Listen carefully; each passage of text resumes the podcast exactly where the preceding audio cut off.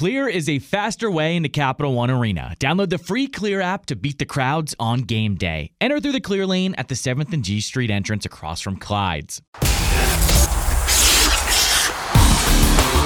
This is Caps This Morning with John Walton and Ben Raby on Caps Radio 24 7.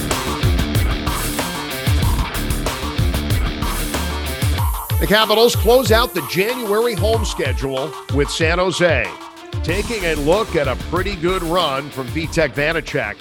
And are the Capitals looking into bringing in Marc Andre Fleury? Good morning, everybody. It is Wednesday, January 26th. Welcome to Caps this morning here on Caps Radio 24 7, presented by Clear the faster way into Capital One Arena. It's the Capitals and the San Jose Sharks tonight in the second and final meeting of the year between the two teams.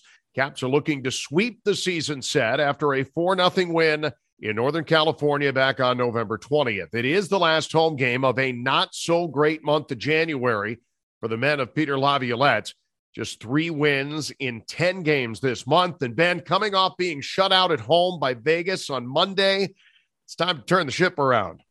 Yeah, hopefully the San Jose Sharks is a, is a good place to start. A San Jose Sharks team coming to town, maybe reeling a little bit. They were blown out at home in their most recent game against the Tampa Bay Lightning. They've lost four of five overall. San Jose maybe catching them at a good time, but if you're the Capitals, certainly looking for more consistency at even strength at five on five. The offensive opportunities have been limited. Defensively, it's been going okay. It's been clicking for the Capitals to an extent, but really looking for more finish, looking for more secondary scoring, looking for more of what has really been lacking, not only on uh, Monday night against the Vegas Golden Knights, but really over this last little stretch you referenced, which is three wins in 10 games there's really no question that if you look over the course of what we've talked about on this show, going back to training camp, I don't know there have been many shows we haven't talked about goaltending.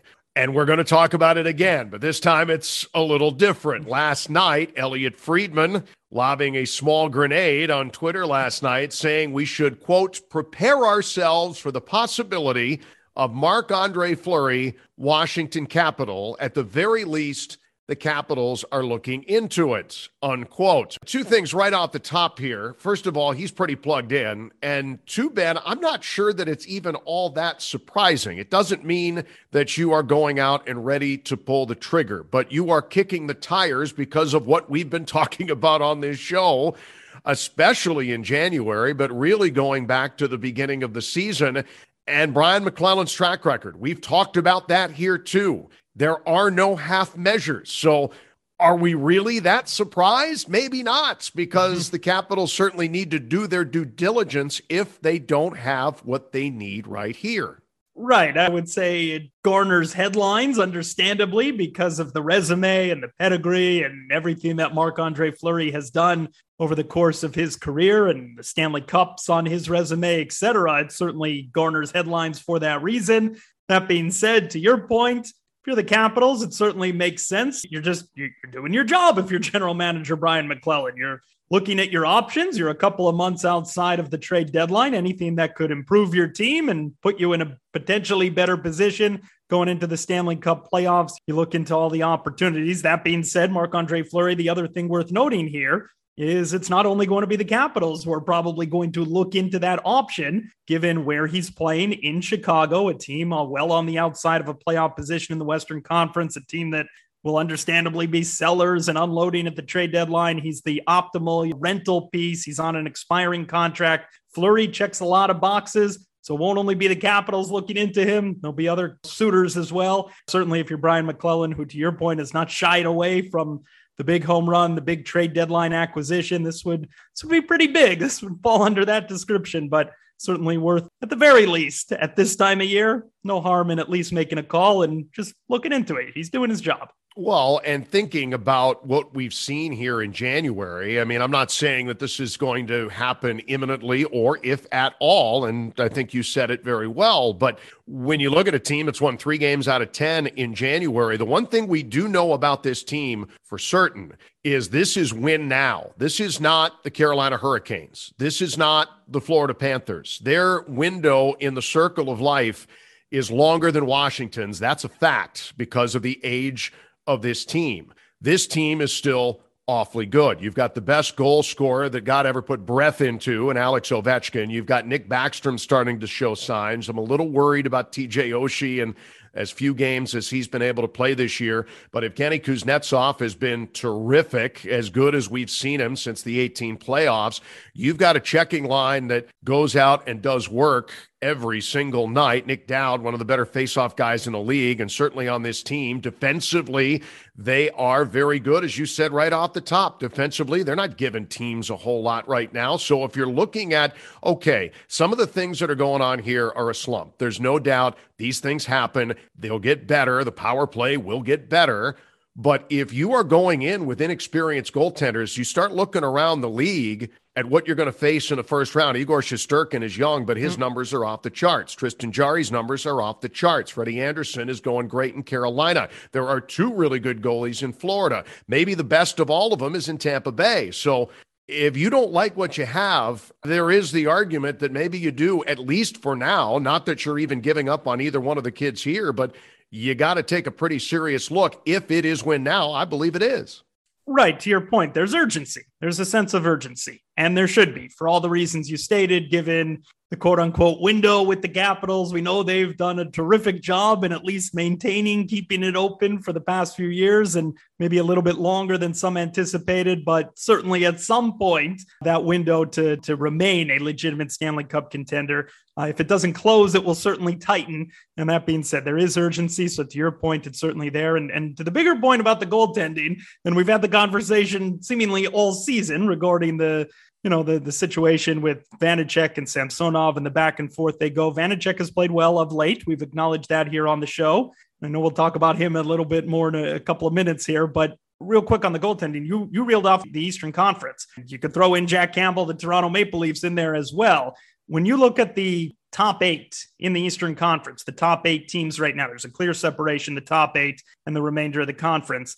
You can make the case where the Capitals goaltending lies within that top eight maybe seven or eight. And there's some terrific goaltenders in the Eastern Conference who the Capitals will be going up against, but there certainly uh, would be an appetite to get it more consistently. And uh, to your point, there certainly has been solid, very good goaltending among the other top contenders within the conference. Obviously, a big decision, and we'll see what happens as we move forward. But I want to talk about the guys who are here. Vitek Vanecek are some good things that we have seen. Played well enough to win, no doubt against Vegas. He stopped 28 of 29, hard luck loss.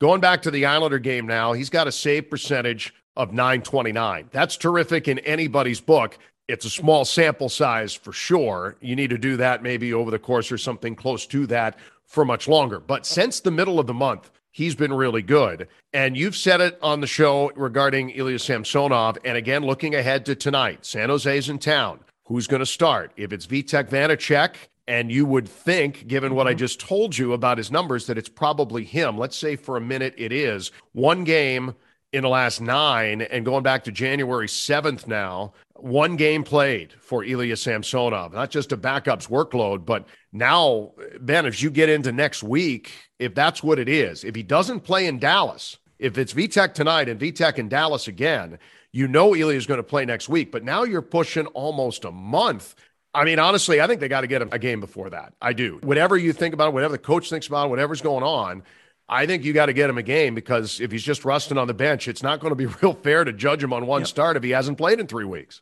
Yeah, and uh, again, curious to see if we do see him tonight against San Jose as soon as tonight against San Jose. To your point, you know, Vitek Vanecek, that if Samsonov starts tonight, it, nothing to do with Vanecek. It's clearly just an appetite to get Samsonov into a game at some point. And again, a San Jose team, which he did record a shutout against earlier this season when they were in Northern California, if there's any value in that. But Vitek Vanecek has certainly played very well.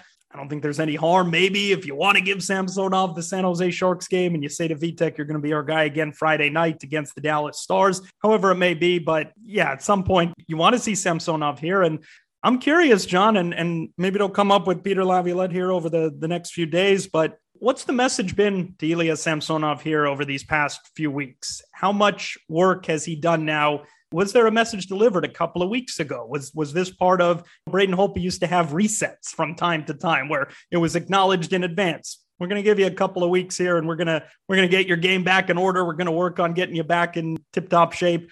I wonder if this really is day to day or if there is kind of a larger plan here in the works with Ilya Samsonov because at some point again my thought is at some point before the deadline you ought to give him another heavy workload. It's not coming up anytime soon, a heavy workload, but at some point, whether it's later in February into March, I would think at some point you're turning to Ilya Samsonov again for an extended stretch such a weird schedule when you don't have a heavy workload for anybody in February and and you get into March and then you're getting awfully close to the trade deadline. Finally this morning, congratulations to Philadelphia's Keith Yandle, the new NHL Ironman, skating last night in his 965th consecutive game, passing Doug Jarvis dicey these last few seasons. Joel Quenneville last year was this close to benching him, and it looked like the streak was going to come to a close. And then you've been dodging Omicron missiles here for the last few weeks as you're edging up toward the record.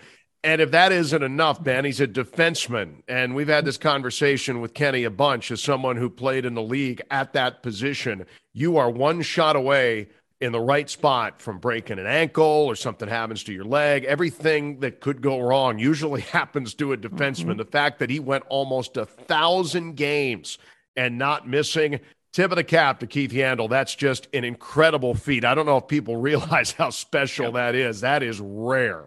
No, it really is. It's very impressive. And the, the minutes he logged and the hard minutes he played, particularly early on in his career when he was younger and with the New York Rangers and the Arizona Coyotes, the Phoenix Coyotes back in the day. So good on Keith Yandle as well. And, and also of note, John, it's funny because spoke years ago with former Capital Doug Jarvis, whose record Keith Yandle has passed. And Jarvis acknowledged that back in the day, you could maybe get away with some injuries a little bit more than these days. And that's a good thing these days. There's the protocols in place, there's concussion protocols, etc. Jarvis said back in the day, his Ironman streak, if it was today, he probably would have sat a lot sooner than 964 games. In other words, Keith Yandle, he dodges, you know, Omicron and COVID protocol. He manages to stay healthy physically, but also when you consider these days, you know, players, sure, they play through things, but maybe not to the extent that they did back in the day when you talk about certain upper body injuries. So good on Keith Yandle staying healthy, remaining in the lineup, and uh, among the few bright spots for the Philadelphia Flyers this season dare say the only one here lately for Philadelphia. The Caps and the San Jose Sharks tonight at 7. Quick note on the Sharks defenseman Erik Karlsson underwent successful surgery on his left forearm on Monday. He's out until at least the middle of March. For the Capitals, it is the last home game of January. Network Air on 1067 The Fan and Caps Radio 24 7 at 645. Caps game day starts at 4 on Caps Radio 24 7, capsradio247.com. Ben, what's coming up on the show this afternoon? We'll continue to put the spotlight on the goalies, but we will look ahead Friday night against the Dallas Stars, the reunion with Braden Holtby. We will chat Caps forward Lars Eller and also Steve Whyno dropping by the show from the Associated Press and the uh, critically acclaimed podcast All's Caps. All that coming up on Caps Radio 24 7 capsradio247.com. Yeah, real good interview on All's Caps. You should catch up to George McPhee sitting down with Carl and with Steve. A real good one there. Hey, Ben, have yourself a really nice game day, will you? Happy Wednesday, John. For the latest on the Capitals and hockey news around the clock. Let's go, Caps! Tune in to Caps Radio 24 7. Listen online via the Capitals mobile app at capsradio247.com or ask Alexa to play Caps Radio 24 7 on TuneIn.